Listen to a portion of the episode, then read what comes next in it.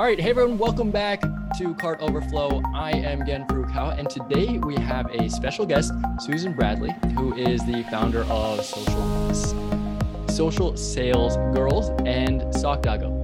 Susan, how are you doing today? I'm good. That's a lot of S's. That is, that is. The alliterations get confusing, hard for me. But thanks, thanks so much for joining. I would love to to hear a little bit about your background. I've dived in um, to how you arrived where you're at, but from your perspective, would love to hear it. So, how did I get here? I guess yeah. uh, what you asked me. So, really interesting. So, my background uh, is in retail, and for many years, like 20 years, I had a small chain of uh, bricks and mortar stores, and I, I sold those uh, in 2010 and purchased a little company called WeSqueak a few years later. And it was a uh, manufacturing business. We imported shoes from China and it, it was at a crossroads for sure. It had had some pretty quick growth, and then, as you know, as everyone in our business knows, things got a lot more difficult for brick and mortar retailers over the years. And so I, I think in 2013 uh, was the first year that our sales were down since the, the business had been founded. And it became pretty clear to me that I had to make a shift if I was going to, if the business was actually going to survive. It was like that. I always tell this story of being this e commerce merchant, but I also had a big, big part of the business was wholesale. There wasn't, it was more wholesale than e commerce. And my mom coming into my house that year at Christmas, and uh, she was in probably her late 70s. And she said, Well, I've got all my Christmas shopping done. And I said, You do? And, and she said, Yeah, I, I bought everything online. And I, I, all I can remember thinking is, Well, if you can figure it out, I have a real problem. Because mm-hmm. I didn't know you could do stuff like that. And so that's when I really started uh, transitioning to e commerce. And so the next year we dropped all our wholesale accounts. It was over a million dollars worth of wow. business that we dropped. And I just set out to learn how to find my audience, get them to come to my website and buy our shoes. And and as I was doing that, I decided that it was pretty lonely adventure.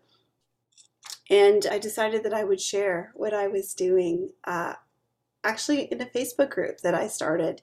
And so so I did that as and as we figured it out, the mistakes I made, the things I did, uh, the things I was trying, and it was a great little community uh, to to really meet up with people who were working on the same things.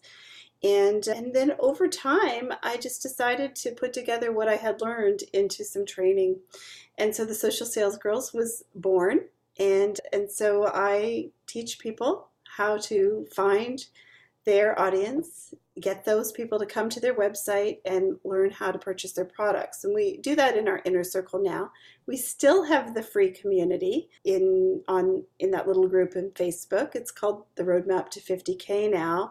And we still I still try and share what I know because I feel like you can find a lot of high level strategies on on the internet, on YouTube and on Facebook, but what you can't find is someone who says, "Okay, look, just do this and then do this and then do this and here's why all of this is important like to put the pieces together and here's what you can expect to happen. Here's what's normal. Because i think we start thinking about and certainly i did when i was trying things and not getting great results that everybody else was getting way better results than me and my results weren't normal when in fact it's the opposite that those people are unicorns or those results are unicorns. And so then, just to fast forward, I sold WeSqueak in 2018, the very last day. And uh, I started this new little business, which I thought, well, I want to share how I grow this business. I want to be as authentic as I can with it. I'd like to build this business the same way most of our members build, which is it's maybe not their full-time thing. They, they may have a job or they have kids at home but whatever their situation is very few of them would have 40 hours a week to build their business. And the other thing that i wanted to be very conscious of is that most of the people that i know and that we work with most of them are self-funded. They don't have you know an unlimited amount of money to use to build this business. They have to be careful with their money and make good choices so yeah. that's how sock doggo was born and that's how we got here. I love it. So sock doggo where are you at towards your 50k so uh, sadly we are not there yet.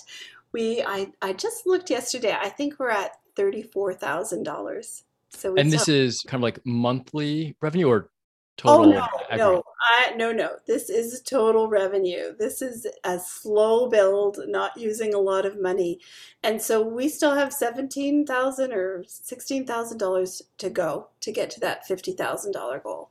Got it. Okay, so Sock Doggo. I mean, I I totally hear you, and I think a lot of the merchants that we, you know, as as pre-hook serve serve fit that kind of profile. Yes. They might not do this as a full-time job. They might not be venture backed. So I have to be very strategic and thoughtful with how they prioritize their time, what strategies they focus on. Sock Doggo is probably a, a, a, very good prototype for that. Yeah. Did you oh, I was going to say it's super interesting because my business, my business that I sold, We Squeak, was high volume store. And, and even though it was wonderful to have that to demonstrate to our audiences or to, to share with people how we got there, for a lot of people who are newer to e-commerce, that's not relatable. It's like, it's just not like that seems like miles away for them. So even though it's humbling, and at some days I'm like, why did I decide to do this? But even though that's where we're at, I feel like it's such a good demonstration of how it really happens for most people and that how long it takes you to get traction, what it costs you to get there. And, you know, the the ways that you can accelerate your your growth uh, without spending a, a, ton of money and the things not to do too. I've done a few of those. So have i. I might still be doing them. So just a, a little bit of clarity on Sock Doggo. As I see it, it's printed socks, about $14 average order value for kind of like these. They serve like, I guess, uh, a doodle or a retriever or a pug, really cute, cartoonish animated prints on a sock and you have a large inventory. My question is, is this a print on demand or did you like invest money upfront, buy a lot of inventory, and then now you're working through selling it? So here's the thing with our socks. So they're not printed. They're actually jacquard. So that means they're knit. Those patterns mm. are knit in. And traditionally with socks like this, they are printed. And so those socks are generally not the same quality. They're they're they're not very comfortable to wear. And so ours are jacquard. We have a a little they call it an atelier in Turkey where they our socks are made. It's a social enterprise and we don't do any on demand. We actually buy the inventory. The reason it's relatively easy for me to do that is that the cost of the merchandise is is pretty low and there are minimums. I've been lucky enough to negotiate minimums that are are low for some someone who's making socks and so it's enabled us to have the inventory we have. That said, it's not enough. It's not enough selection still. And, and so that's something that we're building as we can afford to do it. Yeah. I mean, that's an interesting take because I actually think that in some ways, niching down to a specific dog owner, and, and I'm not a, a dog owner, we had a foster last year, but you know it's it's a part of the family right? So if you do have a corgi or you do have a retriever i would i would imagine that if you target it properly and i'm not sure if you're using paid ads or, or organic social or whatever that there's uh there might be some affinity and emotional connection for the dog owners regardless of how many different retriever type socks you have. Yeah totally there are. And and we have clients that have like you know just a dachshund store or a, you know just a pug store that would do really really well. The difference is and here's one of the things where i i think i might have made a little mistake. I mean we're we're beginning to overcome it. The difference is with those stores that are the affinity for the breed is that they take that affinity for the breed and they have a bunch of different products mm. that would have that, you know, have that same attraction. And so they are attracting one customer one kind of customer, one profile. The difference in what they're doing and what I'm doing, and I think is maybe a little mistake on my part, just saying, it's gonna it took me longer to figure this out, is that what I have built with these, you know, a pug or a dachshund or a corgi, what I have built is four different pillars of, of customers. Like corgi people aren't necessarily going to buy a dachshund sock. Dachshund people aren't necessarily going to buy a golden retriever sock. And so what what I have done is set up like I have set myself up to go find four different or five different kinds of customers and then I basically only have one product. Mm. Sell them once I once I find them. And so when we first like the first few months of business our returning customer rate, which is something that I think is kind of wildly important for most of us because of just of the cost of acquiring a customer. Our returning customer rate was less than 5%. Even though we have a few different styles for each breed, it was it was really really low. Now we're we're working on it. Email marketing is super important to us, and we're really still feeling our ways because we're doing it on a budget and very limited amount of time. But this year we've got our returning customer rate up to 14%. And so if I were to do it all again, I think I would have a big think about that. So that's maybe something that people who are listening to this might want to onboard that actually you want to attract an audience and then have all kinds of things they would buy rather than uh, attracting four different audiences and have one thing to buy because that brings my business closer to a, a one and done, which is a lot harder to to scale because the cost of traffic and the cost of acquiring a customer. Yeah. Looking at your site, looks like you have an opt in. It's a 15% discount in order for you, you get an email and a first name. But how are you segmenting on the back end to identify who likes a pug and who likes a dachshund? So, what we've decided actually in this, I would say we've done it just in, in 2021, is we decided that uh, we were spending way too much time trying to segment all these mm. people and and really you know it perhaps wasn't the most it was hard for it to be accurate and it, it wasn't really the most efficient. Let's make one email and send it out to pug people and, and dachshund people. And so recently what we have decided is that uh, we're doing we make one sock. So for example we have boxes of holiday socks and so there's a valentine's day sock and a um, Fourth of July sock and a Halloween sock and a Christmas sock in that box. And what we've decided is that all the bodies of the socks look the same. The only thing that's in the box looks the same, except it would say for pugs or dachshunds. And the and the the dog in the sock is what's different. And and by doing that, we've been able to now drive all the traffic to one page and so this is super technical. I, ho- I hope it's okay for your audience. Yeah, yeah, yeah. I love it. But what it really means is that instead of driving driving traffic to four different products, we're able to drive it to one product with variations. Interesting. And yeah, and so that's helped us be way more efficient with our advertising, with our email marketing, and and just basically uh, helped me understand in like not be so granular and say in a big picture i need 3000 web visitors a month to hit this page. And it doesn't really matter as long as they're within this group of breeds that we actually carry. And so that's what we're, where we're going. I love it. Yes simplicity works because the, the my mind frankly was like oh well you know and if we can get more in the weeds here Klaviyo recently uh, rolled out a multi-step opt-in which That's basically it. is like uh, what's your email, and then what dog breed do you like. So so you can kind of like segment on there, and on the back end it comes through as a custom property. Or you know like obviously I'm partial to quizzes, having built pre-hook you can get very granular with a type of uh, breed and then maybe layer on uh, if they're buying for themselves or buying for a gift or if they want a subscription or a single or if they like cartoons or, or more of the style yeah. and preference type stuff so you can get very granular with that but one thing that i I think might help if email is an important channel to you is that you can insert these custom properties from Klaviyo in so that all of a sudden you if you know what dog breed that they like you can automatically insert the image for a dachshund or the image for a pug. Yeah. And then so all of a sudden, like that that personalization and, and the click through rate from your email to your product page might increase significantly. So just a thought. That that dynamic, that dynamic format, I love that because when you think about it, that doesn't require building four different emails and four different segments. And and yeah, I love that. Great idea. Yeah. So that's that's. I'm hoping that that works with with the quiz too.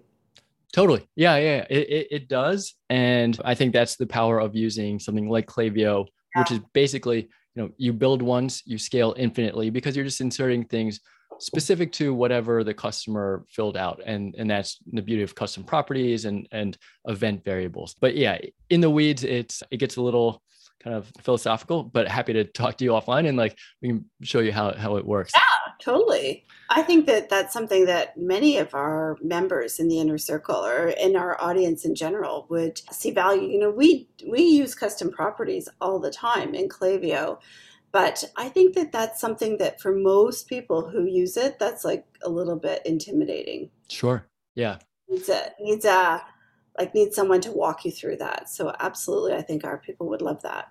Yeah, and and just uh, kind of like at a high level, you, you would know their custom properties, say dog breed, and then at the very top of the flow, you know, if their breed is corgi, then they go into this flow, or yeah. if you know, and, and, so then you can yeah. um, make it specific. But I would love to learn more, kind of like at a high level, about the some of the frameworks that you have and how it applies to SockDoggo. So it's like what you call the foundation blueprint and the launch strategy, like what those are, and then how you actually implemented them with SockDoggo. So, so uh, Foundation Blueprint, I I shared what I was doing there, and so it's a series of uh, blog posts and videos that I I set up as I was building the business. And I, I did it just because most people who come to us in the inner circle are in that foundation or early traffic stage. And so there are a lot of things that people can do to to really improve their chances of having long-term success or, or financial viability. And so in the foundation blueprint, I talked about a lot of things that we tend to miss when we're setting up our businesses and what they could consider when they're thinking about it and how to get them into place to make their business viable for the long term. One of the things that comes up over and over again is margin, you know, pricing and margin and what I have to do. And you know should i just double my price and that's my my margin? And really whether it's whether it's a product that you make a product that you import or a product that you resell what people need to think about is margin contribution dollars. And so you might have a $5 product and you double it and sell it for $10 and you've only got uh, $5 of margin that is the contribution to your overhead costs, and including paying yourself. But if you have a $30 item and you sell it for $60, you have $30 worth of margin contribution dollars. So I always want to encourage people to think about, you know, you have to have a product. A product is not viable if you can't find a way to charge enough for it to give you enough dollars to contribute to your overhead, your ad cost, your Shopify fee, your app fee, you know, getting getting pre-hook, what whatever it is, you need the dollars. At a 50% margin, that is an, or a 60 or a 70, that is not a good way to decide to set up your business off the hop. And so there was that. I think there are a lot of things in e-commerce that make the product less profitable to sell. And that's really just based on is it easy to ship? Does it have way too many S- SKUs? Are you are there too many options? Um, is it a one and done? Which is you know kind of where I had got myself into a, a pickle unknowingly, not even thinking about it. And so there are things like that that I have seen of so many stores that we've worked with that there are particular kinds of products they have particular qualities that I see scale a lot easier, or I see those aren't the people that are saying, well, I don't have any money. and so that's super important. The other thing I see is um, I see people building these amazing websites that are beautiful and they've got all the bells and whistles and they look like a million bucks and they're very invested in them, both the time, emotionally, and probably financially. And I don't, I think that's a bad plan. I really do. I think that pretty much anyone who's starting up needs to have a, a pretty basic website and they need to focus their, their energy and their funds on getting people to go to the website, getting eyeballs. And so that's another thing I talk about that look, you don't need the best website. Get to that first 50,000 and then once you know what people want, what products you need, you know, what what really resonates with your audience, then after 50 or 100,000 dollars in sales, then invest in that website that's when you do it. And then the other thing I always wanted people to to think about and and was important for me is okay, you've got this website, you've got this product, you're very excited, but what is your plan to get even your first 100 sales? Because that's more important than all of those other things, sadly. Mm-hmm. you know, you don't have a plan and you just open it up and say, ta da, I'm here, it, you're just setting yourself up to be disappointed. Yeah. Wow. So that's let me see if yeah that that's i think a fully comprehensive and detailed foundation so if i can reiterate just to make sure that i've ingested it properly basically consider the margin per product where you were going i, I thought was like actually more dollar value so have a, a product that's a high average order value but you're saying it actually might be more a percentage basis like even if it's a $60 product and you're making $30 that's not enough you, you want maybe like 75% contribution margin, 60% contribution margin? No, it's really a dollar thing, I would oh, say. It, okay. I really would. The example that I think I used in my blog post was a mug. And and and if you have a product, like I you know, I I firmly believe that you don't want an average order value of lower than $30. But but really, if you have a product that is is a low value product, like it's a $10 product. Like I have socks that are $14.99 on my site. And so if you have a product that's a low dollar product, it doesn't matter what your margin is. There's not enough dollars in that in the profit of that product to support your overhead. So so I don't actually want to sell one pair of socks for $14.99. It's a little bit heartbreaking because really at the end of the day, I use 3PL.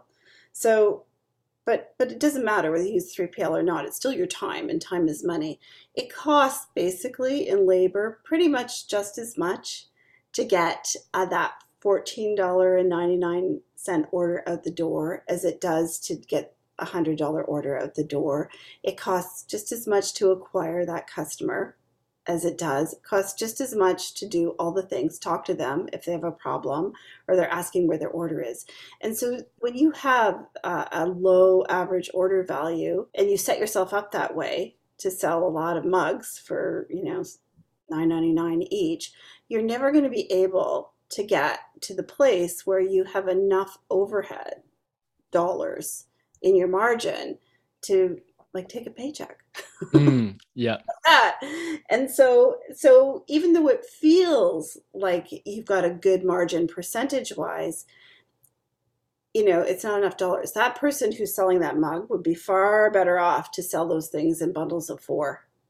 So it's a $40 box of mugs because that way their margin contribution dollars are so much and that's what goes out the door. It's really kind of tricky, but I see it happen all the time. Yeah and I, I, think that's very smart in terms of product selection. We were talking a little bit before we started recording because you're doing a public launch, and I had the same experience at Jungle Scout, where Greg, who's a founder and CEO of Jungle Scout, did a very similar thing. He had uh, called it was called a million dollar case study, and he, he had a lot of criteria in terms of the product research that would be ideal, and it's very similar to what you said, but it's basically could it fit in a shoebox? So that yeah. that's kind of like small. Exactly. yeah. Was it kind of like expensive enough? Was there enough demand and not a lot of competition? And then the other thing too was uh, was it mechanical or was there a high likelihood of breaking if it were shipped or if the box were dropped? So yeah. the product that we sold there was bamboo marshmallow sticks. Granted, those were large, but that that's something that you know you're not going to have to rely on a certain manufacturer another product was a sleeping bag and then i think a desk extender or something, but very similar criteria to what you're describing. Yeah, it's super important. And I think that what happens is people go into these businesses, like setting up uh, their e commerce business, and they, they, they don't think about that part. You know, like that's, they think about all the stuff that truly interests them. And like anyone, there's not a handbook really for this. And like, like everyone, we don't know what we don't know. And so I felt like it was my job to like point out, well, hey, you don't know this today, but here's what could happen if this if you chose a product like this. You know, you don't necessarily want a product like this, and here's here are the reasons why. Yeah, and then yeah, get get hundred customers. You don't need a fancy website. You don't need the bells and whistles. Uh, you just need to prove demand, and I think that's so true. How do you? Is there like a, a blueprint or a tactic or a channel, like a, a channel for traffic that you find most reliable for those first customers? So what I did, and and not everyone will want to go this way, but I felt like I feel like everybody needs proof of concept. I actually believe that really, if you were to strip it right down, that after you have proof of concept with e-commerce, the rest is a numbers game. Mm-hmm. It really is. It's a mathematical equation, you know, with some tweaks for sure, but uh, so I feel like you need proof of concept. And proof of concept requires a group of people, like an audience of people who aren't your family and your close friends who buy the product because they simply because they were exposed to it and they, they want it. And so I, I, feel that you owe it to yourself before you get too invested to get proof of concept. And so the way we did that is we partnered with uh, some, we only did one sock to start. We did a box. Of, we did one sock that said, Bring me my Dachshund on the bottom of it. And we did a box of socks only for people who love Dachshund. And then we partnered with a e-commerce site. Was called American Doxy. And we I made it very attractive for them to expose their audience to that sock. And so we did a giveaway first and we I, I built some of my own audience but they also uh, got people to opt in to that giveaway list and then we made them an offer which was if you buy the box you get the i shouldn't say we american doxy made their entire audience an offer and uh, the offer was if you buy the box of socks well you'll get this extra one free so you got four socks for the price of free of three.